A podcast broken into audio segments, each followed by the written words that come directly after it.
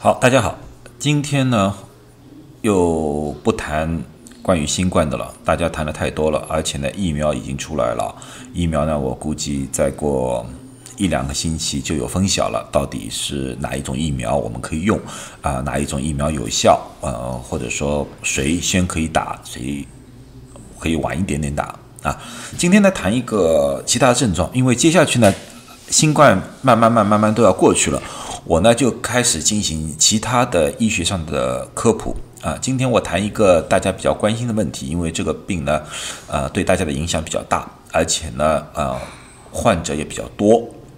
这个呢，就是我所谓的阿兹海默症。阿兹海默症呢，在某种程度上呢，又有人说呢，过去呢叫做呃老年痴呆症，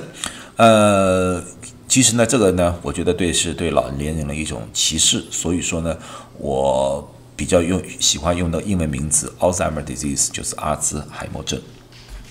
阿兹海默症最其实呢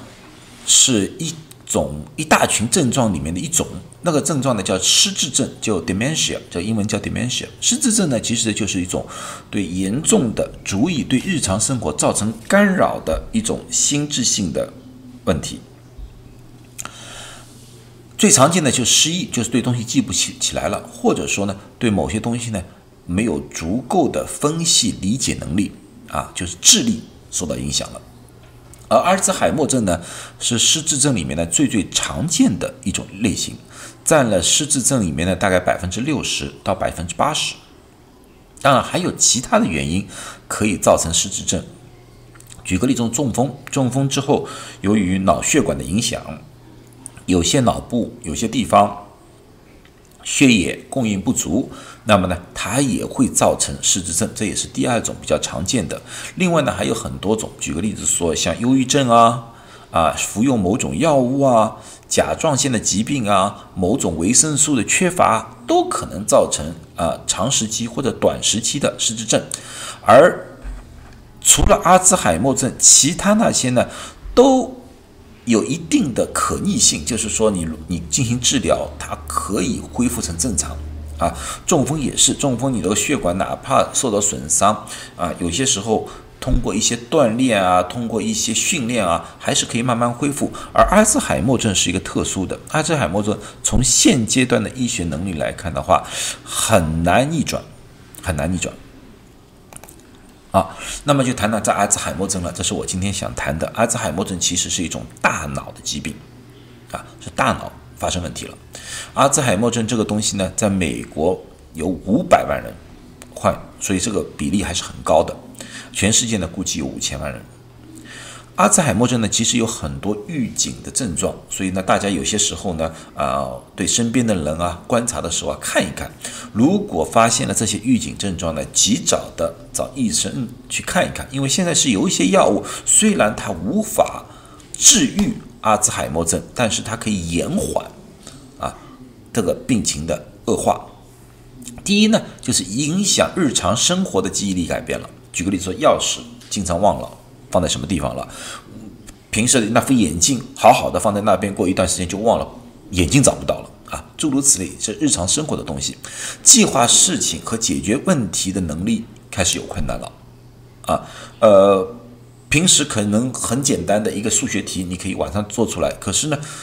阿兹海默症的人呢，他一下子就解决不了这个问题了啊！呃，或者说一个很简单的问题，就是说啊，一个纽扣掉了。啊，普通人就是啊，缝两针缝起来就可以了。他可能呆呆的在那边一段时间，都不知道应该怎么样处理这个问题。在家中和工作环境啊，休息的时候，一些比较熟悉的工作开始困难了。啊，举个例子说，你如果是在公司里面造表的，做一个表格的啊，本来这这种是驾轻就熟的，很快就会做完了。哎，现在他开始有困难了。啊，一些一些工作他就开始哎，不知道应该下一步做什么了。对时间和地点感到困惑了，特别是不熟悉的地方，啊，有些时候就是早上他反应不过来，现在是早上还是中午，他一下子反应不来，就就看到太阳在顶上，他反应不过来，今天现在是中午的时间还是早上的时间了。地点特别是不熟悉的地方，举个例子说，去购物，跑到一个很大的那个购物商场，在里面一一待，哎，一下子不知道自己为什么来这里，为什么会站在这个地方，这就做这种困惑。还有对视觉、影像、空间关系有困困难，这个呢，就是举个例子说吧，你走过自己的一个家里的一个落地玻璃啊，这个这个玻璃，哎，走过的时候，我们普通人走过就走过了啊，看到里面有一个玻璃而已。哎，他看到玻璃里面有一个人，他这个影像他一下反应不过来，觉得可能家里有一个外人在了，他会自己害怕。这种情况，呃，说话、写作、用字上出现新困难了。举个例子说，现在我在做这个视频，我用字上面应该还是有条理的。如果说我刚现在说到一半的时候，哇，我哗一下子和你谈到电视剧了，或者说一下子我不知道自己说什么了，用句上面、用词上面不连贯了，啊，你一下子听着，哎，他到底在说什么啊？这个你要注意了，这也是阿兹海默症的一个症状，啊。物件放错地方，回过头来重找或者重做的能力就丧失了啊！举个例子说，你经常习惯于把这个牙刷是放在右手边的，今天不小心把这个牙刷放在左手边或者略微远一点点的，你回过头来去找那把牙刷可能找不到，或者那个人或者找不到。其实牙刷其实就在他旁边，他不知道，他找不到了啊！判断力变差，减弱。啊，这个就很容易理解，呃，退出工作和社交活动，就是他开始感到害怕了，因为刚刚轻微的时候，阿兹海默症他还是有一定的判断能力的，当当时的情况下，他就感到害怕了，他愿意把自己给封闭起来，啊，不想让人家看到，他身体或者说记忆力出现问题了，情绪和个性的变化，这是很明显，往往这类病人开始暴躁了。因为他很多东西，他觉得自己应该知道的，他治不住，啊，他开始情绪变化非常大，啊，这些呢都是一种预警的症状。如果你在你身边，特别那些老年人，如果有这些症状的话，及早的带他们去医医生那边做个诊断。因为我刚才说了，阿兹海默症是一个主要的原因，失智的主要原因。然而还有其他原因，万一是其他原因是可逆转的，那么及早治疗还是比较好。呃，因为你在家里是很难很难判断到底是什么原因的。啊，那么再主要是刚才我说了，阿兹海默症是个大脑的原因，那么我们就看看一个显微镜下的图，这是正常的人的大脑，这是严重阿兹海默症人的大脑。那么我们把这两张图重复重叠起来，你就可以看到。整个大脑萎缩了，而且萎缩的挺厉害啊！如果说你把它切片的话，放在放大镜下看的话，你也看到这是一个饱满的人体的大脑，而这个是阿兹海默症严重患者的一个大脑，它里面出现了非常非常多的萎缩。如果放在显微镜里面做看个高倍显微镜里面看的话，那么我们就看到阿兹海默症的脑细胞里面出现了斑块。而正常是没有的，而这个斑块到底怎么形成的？有几个不同的解释啊。有些人的认为呢，就是脑细胞纤维坏死之后而残余物来的。这个东西呢，有另外一个坏处，就是阻挡了脑神经细胞的传播。你你没看到，应该本来应该是可以连通的，它现在把这里就给截断了，所以说就造成了各种思维啊、记忆啊、判断的缺失。啊，这是从呃病理学角度来看的话，是这么一回事情。那么阿兹海默症有哪些风险？风险呢？第一个就是年龄，这年龄是必不得不得的。六十五岁以上的人，八个人里面可能有一位就有阿兹海默症；八十五岁以上，基本上是一半。另外一个风险呢，就家族史，如果是三代里面啊，爷爷奶奶、外公外婆、父母、兄弟姐妹有阿兹海默症的，那么你得阿兹海默症的机会就大大提高。下面一个呢，就是头部的创伤。头部的创伤呢，就是脑震荡啊、撞伤啊这种东西。举一个很严美呃很普通的例子，就是美国的美式橄榄球啊、美式足球的那些运动员。我不知道你们看没看过这种运动？他这种运动呢是非常剧烈的冲撞。虽然他们戴了头盔，可是呢，由于他们是用头部去冲撞的。被冲撞的机会非常非常大，所以呢，好多足美式足球的运动员到了呃中年以后，都或多或少有一点阿兹海默症的现象，他们脑部的受伤比较严重。另外呢，你们大家知道，脑部需要很多的血液，血液供应和心脏和血管有很大的关系，所以保持心脏和血管的健康也是一个非常重要的一个因素。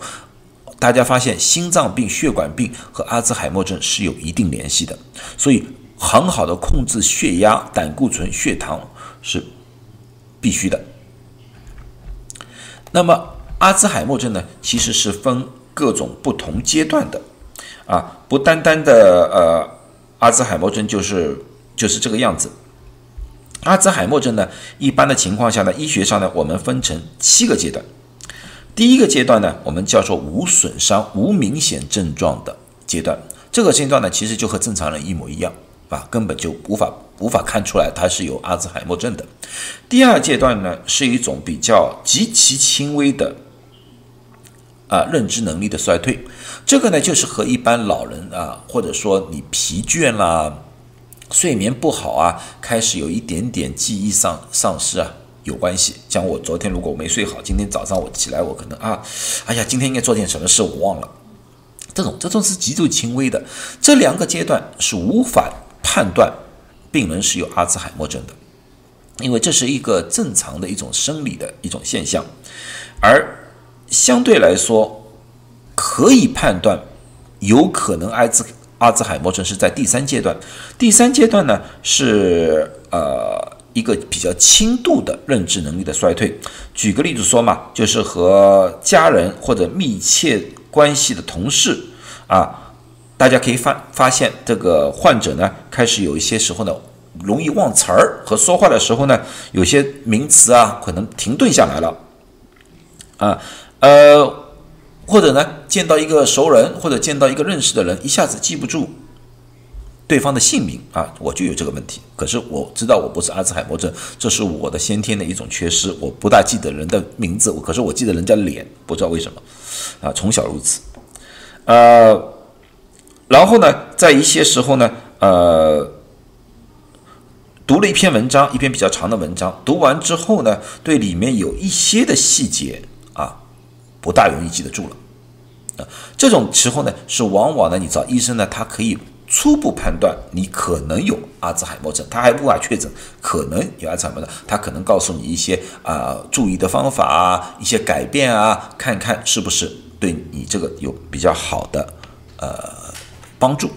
第四阶段呢是一个中度的认知能力的衰退，这个呢就是我们所谓的早期阿兹海默症，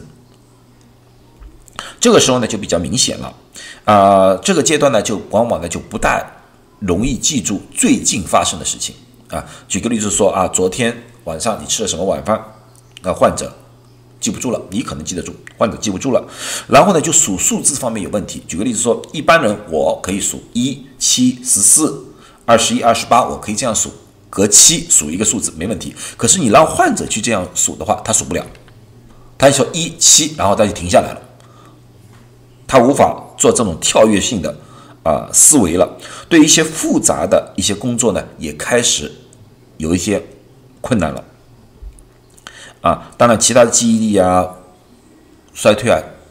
这是很明显的了。而且呢，你往往发现呢，这个时候呢，患者呢开始有点沉默寡言，不愿意交流了，因为他脑部啊无法分析这么多的信息了。第五个阶段呢，是属于一种中度的阿兹海默症，中度的情况呢就更加严重一点。这个时候呢，他已经无法。分得清自己所在的位置，也无法分清今天星期几或者说什么季节了，啊，呃，在数字的能力上呢，单数、双数他们已经开始有困难了，呃，但但是呢，他大体上还知道自己知道他是是谁，啊，他是什么名字，他是什么年龄，这些东西还知道，啊，对自己呢熟悉的人，举个例子说他的配偶啊，他的子女啊，这方面东西他还知道，啊，知道，呃。吃饭呐，上洗手间啊，这种东西呢，他还是可以自我料理，就是大家提醒他一下啊，要吃饭了啊，过来吃饭，要上洗手间自己去，这个这个他还可以知道啊。到第六阶段呢，就比较严重了，这阶段的记忆力就是严重的啊衰退了啊，开始呢也就无法正常的穿衣服了，就是往往就是说把睡衣穿在外套外面。啊，朝外面跑，有些时候呢，呃，开始出现了大小便失禁的情况啊，甚至可能产生幻觉，他可能莫名其妙的告诉你啊，我看到某一个人在房间里面。就举个例子说啊，举个例子说啊，这个情况呢是最容易走失迷路啊，这种情况，这个情况呢，这个家人呢应该要看得紧一点了。第七个阶段呢是非常严重的，第七个阶段是完全丧失了对环境的反应啊，他。就是一个麻木的一个人了，啊，他可能偶然的时候还可以对人笑一笑，可是他为什么笑，他自己可能都不知道，可能是一种下意识的，而且呢，这个时候呢，他的身体的肌肉啊，开始都变成僵硬了，啊，僵硬了，咀嚼啊、吞服啊、吞食啊，都非常困难了，这就是个最后阿兹海默症的一个阶段了。